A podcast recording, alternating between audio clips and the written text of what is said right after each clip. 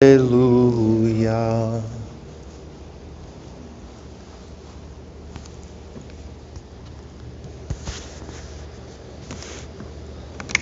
The Lord be with you.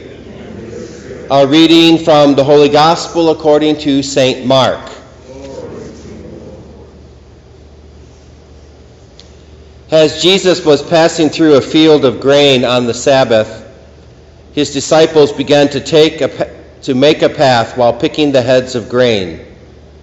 At this, the Pharisees said to him, Look, why are they doing what is unlawful on the Sabbath? He said to them, Have you never read what David did when he was in need and he and his companions were hungry? How they went into the house of God, where Abiathar was the high priest, and ate the bread of offering that only priests could eat lawfully and shared it with his companions. Then he said to them, The Sabbath was made for man, not man for the Sabbath. That is why the Son of Man is Lord, even of the Sabbath.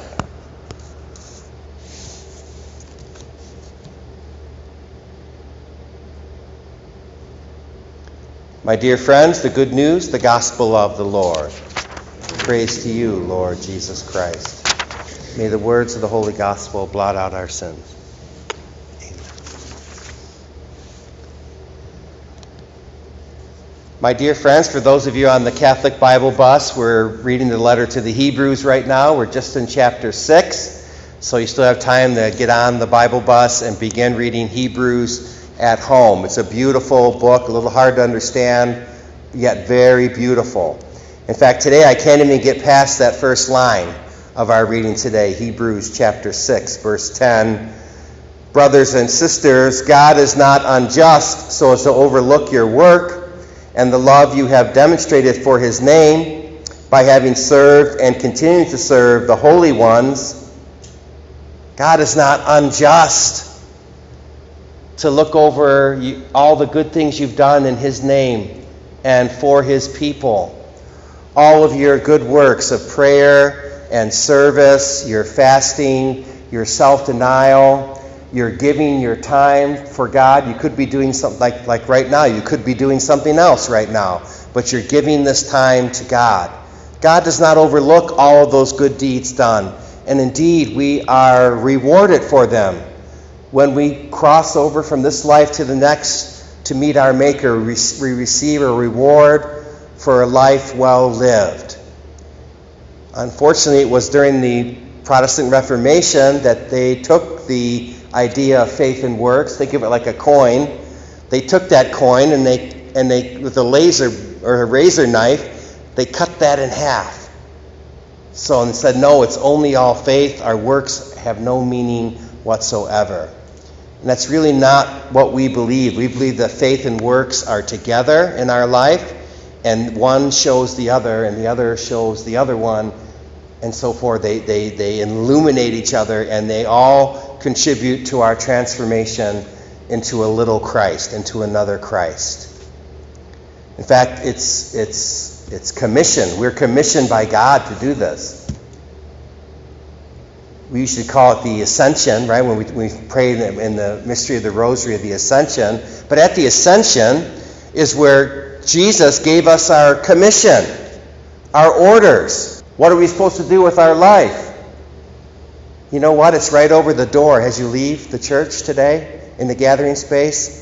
It's right over the door, the great commission of Jesus Christ to go into the whole world and preach the gospel.